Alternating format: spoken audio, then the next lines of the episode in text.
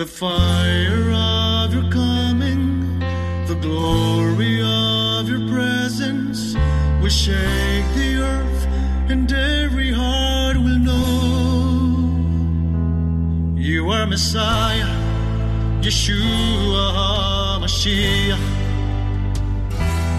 Lion of Judah, the God of Israel,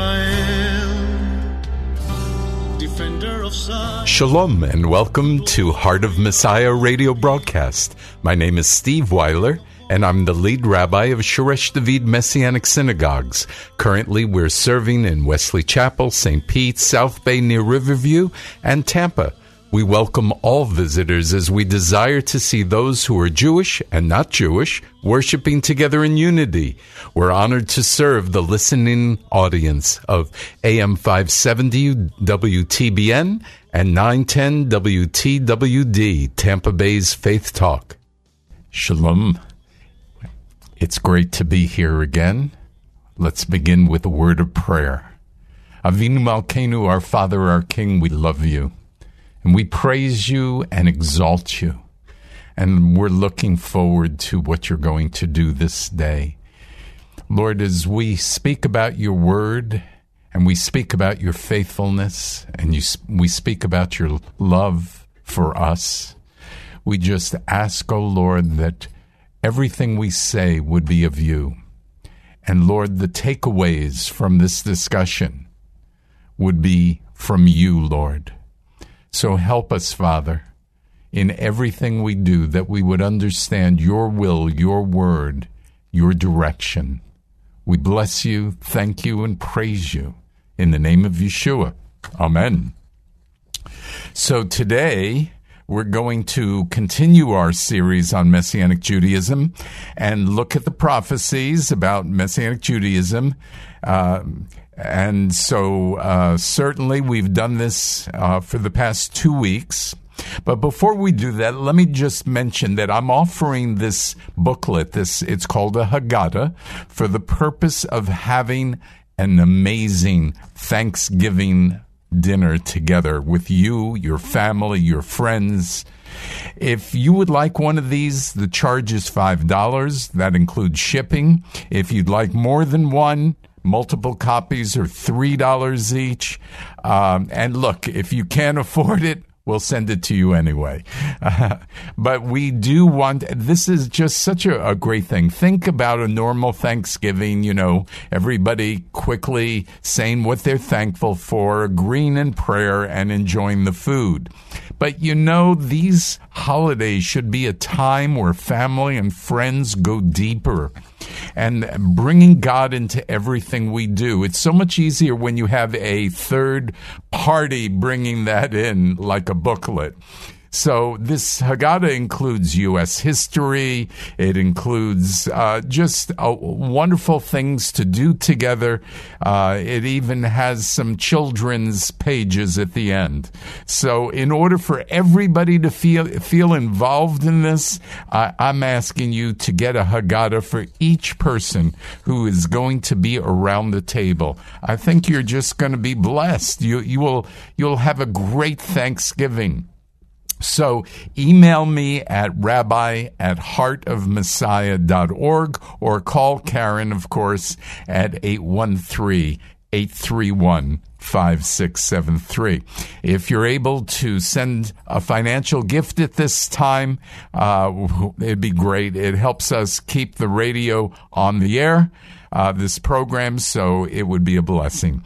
Well, today's our third program on the importance of the Messianic vision and how it comes from prophecy in God's Word. I don't have time to review the past two programs, so go to heart of messiah dot org and listen to them. The first one talked about uh, Messianic Judaism profess- prophetically in the first century, and the second one we talked a little bit more about the present prophetic situations of Messianic Judaism, and also the responsibility, um, I, I should add this, I didn't mention this last week, uh, of um, Christians to make Jewish people jealous. We said that, but let me add a Romans fifteen scripture, Romans fifteen twenty-five. This is an interesting scripture. But now I'm going to Jerusalem, bringing aid to the holy ones, to the, in other words, the Jewish believers. For Macedonia and Achaia were pleased to make some contribution for the poor among the believers in Jerusalem. Yes, they were pleased to do so, and they are under obligation to them. For if the Gentiles have shared in their spiritual blessings, they also ought to serve them in material blessings. So you see here, you might not have been clear as to who was who, but the last line makes it clear. If the Gentiles have shared in the Jewish people's spiritual blessings because of Yeshua, then they also ought to serve them in material blessings. Okay. Well, as you know, I almost never uh, make a pitch for money on, on my program. I mention it, but uh, however, today's going to be a little different. I'm going to mention today a crazy need that we're going to have. Well, what makes it crazy? It's the amount of money that we need. Uh, our congregation has the opportunity to buy a wonderful property. However, we have very little money, and the price of the property might go as high as four million dollars and another million to fix it up. Crazy, right? Yeah, I agree. But I am praying and believing that if this is God's will, He will speak unto many people's hearts and uh, the right someone's heart, and God will provide. If you want to know more about this property, call the office, speak to Karen. I'll call you back at eight one three, eight three one, five six seven three. As many of you know, I love to pray scripture. And the scripture that I'm praying for the purchase of this building, actually, there are two of them. They come from, believe it or not, Exodus fifteen. So the first one says, you in your loving kindness, this is fifteen thirteen, you in your loving kindness led the people you have redeemed. You guided them in your strength to your holy habitation. And Exodus fifteen seventeen, you bring them in and plant them in the mountain of your inheritance, the place, Adonai, that you have made for yourself to dwell in, the sanctuary, Adonai, which your hands have prepared. So I know it's crazy, seems impossible, but we all know that everything is possible with God, right? Okay. Uh, let's talk about Messianic Judaism, and let's look at the scriptures for this week. You know, we left off, we were just about to talk about the one new man, which is part of God's prophetic calling, not only for Messianic Jewish people, but also for Christians. So let's take a look at it. Ephesians two, eleven and twelve. Therefore, keep in mind that once you, Gentiles in the flesh, were called uncircumcision by those called circumcision, which is performed on flesh by hand. At that time, you were separate from Messiah, excluded from the commonwealth of Israel, and strangers to the covenants of promise, having no hope and without God in the world. So see how these thoughts are in this scripture. You were separated from Messiah. You were excluded from the commonwealth of Israel. You were strangers to the promises of God. You had no hope because you had no God, right? But with the acceptance of Yeshua into your lives, everything changed. And so when the Gentiles became believers in Yeshua, everything changed. Ephesians two thirteen. But now, in Messiah Yeshua, you who once were far off have been brought near by the blood of Messiah. For he is our shalom, the one who made the two into one and broke down the middle wall of separation. Within his flesh, he made powerless the hostility. The law code of mitzvot, or good deeds, or, or commandments, contained in regulations. So let's see what all this says now. That you were once far off, but through the blood of Messiah, you joined with the Jewish believers, and now the middle wall of separation or partition was broken down, and not only God and man were become one in the, that sense, because now we have Yeshua who allows us to go directly to God, but also it breaks down the wall between Jew and Gentile. You know, at, at that point, the Jewish people weren't even allowed to eat with people who were not believers. So he did this in order to create within himself, this is back to the scripture, verse fifteen, one new man from the two groups, making shalom, and to reconcile both to God in one body through the cross, by which he put the hostility to death.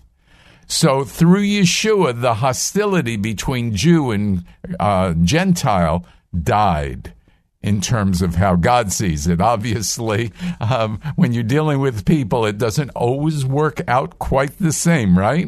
Verse seventeen, and he came and proclaimed shalom to you who were far away, and shalom to those who were near. For through him, we both, Messianic Jew and Gentile, have access to the Father by the same Ruach, the same Spirit. So we both have access to the Father, and obviously this has to be talking about Messianic Jews, not rabbinical Jews, because Messianic Jews know Yeshua, all right?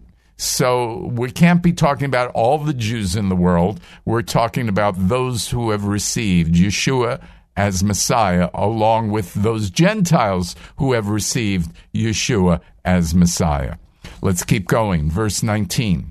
So then you are no longer strangers and foreigners, but you are fellow citizens with God's people and members of God's household. Now you see, what I believe here is that the Gentiles who became believers in Yeshua have joined now the Messianics, whether it's first century or even the twentieth century, uh, who are believers. And so the two have become one. But it's not the Jewish people joining the church. It's the church joining the Jewish people. Verse twenty, you have been built on the foundation made up of the emissaries and prophets, with Messiah Yeshua himself being the cornerstone. In him, the whole building being fitted together is growing into a holy temple for the Lord. In him, you are also being built together in God's indwelling place in the Spirit. So, interesting that these verses, which I believe are so prophetic about Jew and Gentile once believing in Yeshua, that they come together in unity. And and I see this as, as a prophetic thing. Uh, actually, these verses, these very verses, are used to speak against Messianic Judaism. People have said, hey, we're now one. There's no need for you to be Jewish. And I'm not seeing that in these verses at all. But I understand the concept. However, my understanding of unity is when there is diversity and two who are different come to be one without losing who they are, their identity. Wouldn't you say that's like a marriage, right? Man and woman, they get married, and they become one flesh, as Scripture says, but they remain a man and a woman. So uh, I think it's the same thing with Messianic Jews and Gentiles. So this idea that Jews who believe in Yeshua should no longer be Jewish is part of something called replacement theology. Now, replacement theology argues that God has washed his hands of the Jewish people. They were, in fact, no longer his chosen people. They were under God's discipline due to their rejection of the Messiah. And so God was finished with them, and those Jews who believe in Yeshua just become Christians. Actually, though, if we go and look at Scripture, we see in Romans eleven seventeen, it says, "But if some of the branches were broken off, and you," meaning Christians, "being a wild olive, were grafted in among them," meaning the Jews, "and became a partaker of the root of the olive tree with its riches, do not boast against the branches. But if you do boast, it is not you who support the root, but the root supports you." Look, Christians, when they become Christians, they become partakers, not overtakers. Okay? Another scripture that is used uh, against Messianic Judaism is Galatians three twenty-six. It says this, "For you are all sons of God through trusting in Messiah Yeshua. For all of you who are immersed in Messiah have clothed yourselves with Messiah. There is neither Jew nor Greek. There is neither slave nor free. There is neither male nor female. For you are all one in Messiah Yeshua." So what they're saying is, the people who are against Messianic Judaism is, hey, there's no longer Jew. We're all one in Messiah. Well, we are all one in Messiah, but there's still Jews, just like there's still male and there's still female. And so he's saying that the differences that man sees, if you are trusting in Yeshua, you are equal in the sight of God. He's not saying you're the same. He's just saying you're equal. Okay? So Messianic Jews are often accused of rebuilding the wall of separation or the wall of partition. Uh, and again, I've already read to you Ephesians two fourteen. So, however, the beauty of Ephesians two is that the wall comes down between the two people. So there's no longer a dividing wall, but there's still two different people, okay? Hopefully that's clear. And look, even in Romans fourteen, one through thirteen, it makes it clear that we have the freedom in Messiah to observe or not to observe any of these rituals as long as we do not treat it to be conditions of salvation. So, uh, to bring Jewish uh, together, Jewish and Gentile believers, in order that the world would know. So why do we have this one new man? Scripture tells us that the world's going to know Yeshua when they see Jewish, Messianic Jewish people and Christians coming together as one. Okay? And the, the place that really accentuates that in Scripture is John seventeen. You know, John seventeen is where Yeshua prays to the Father, right? And in verse twenty, he says this, "I pray not on behalf of these only," meaning the Jewish believers, "but also for those who believe in me through their message," in other words, those to come, "that they all may be one, just as you, Father, are in me and I am in you, so also may they be one in us, so the world may believe that you sent me." So this is a critical thing. The world needs to believe that the Father sent the Son, and this is how it gets done. And then we see in verse twenty-two of John seventeen, "The glory that you have given to me, I've given to them, that they may be one just as we are one, I and them and you and me, that they may be perfected in unity, so that the world may know that you sent me and love them as you loved me." You, you, you see what we're saying here? And and what the, one of the beauties of this, perfected in unity. Okay, again, please understand, unity does not mean that everybody is the same. It just means that we come together for the same purpose, that we're seen the same, but but we are as different people. And that's the beauty. For instance, in our congregation, we have different ethnicities, we have lots of different people, and yet we come together to worship Yeshua as one. So we're trying to do what Acts twenty twenty-eight says, build congregational communities to be a credible witness to the world. L- let me read it to you. It says this in Acts twenty twenty-eight, take care of yourselves and all the flock of which the Ruach HaKodesh, the Holy Spirit, has made you overseers to shepherd the community of God, which he obtained with the blood of his own.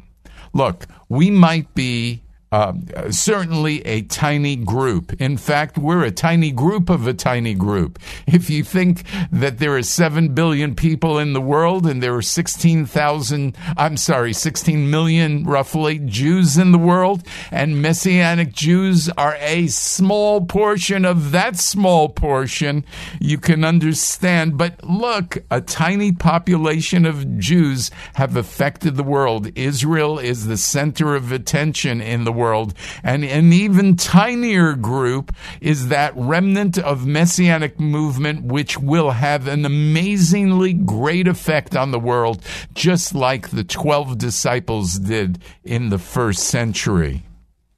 So, as we talk about prophecy, let's look further at the relationship between Messianic Jews and Christians.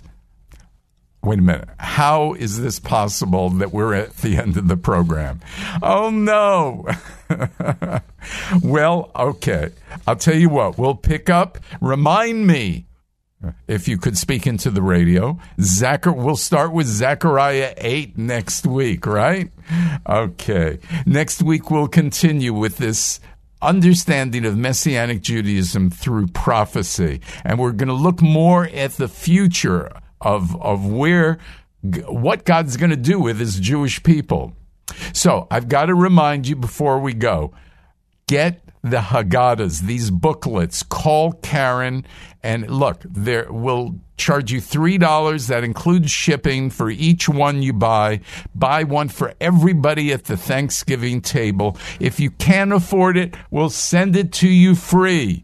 Okay, but you will thank me for this. It will make your Thanksgiving a great Thanksgiving. So in order for everyone to feel involved in this celebration, make sure you get one for each person, even the kids, because there's some uh, great pages at the end of this booklet for the kids to learn and to play. Okay, uh, if you would call Karen at eight one three, eight one three eight three one, five six seven three, or email me at rabbi at heart of messiah dot org.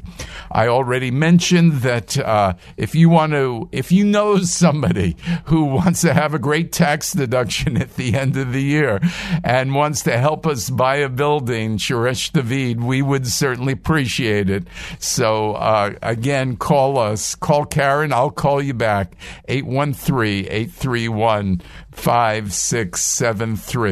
Well, it's a blessing to uh, be able to speak to you each week. I pray that you will grow in your desire to have a heart like the heart of Messiah. Let's pray.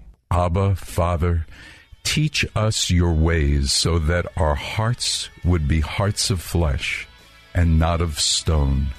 May our words and actions always reflect the heart of Messiah, so that everyone who meets us will know that Yeshua is our Messiah and King. You are Messiah, Yeshua Mashiach, Lion of Judah, the God of Israel.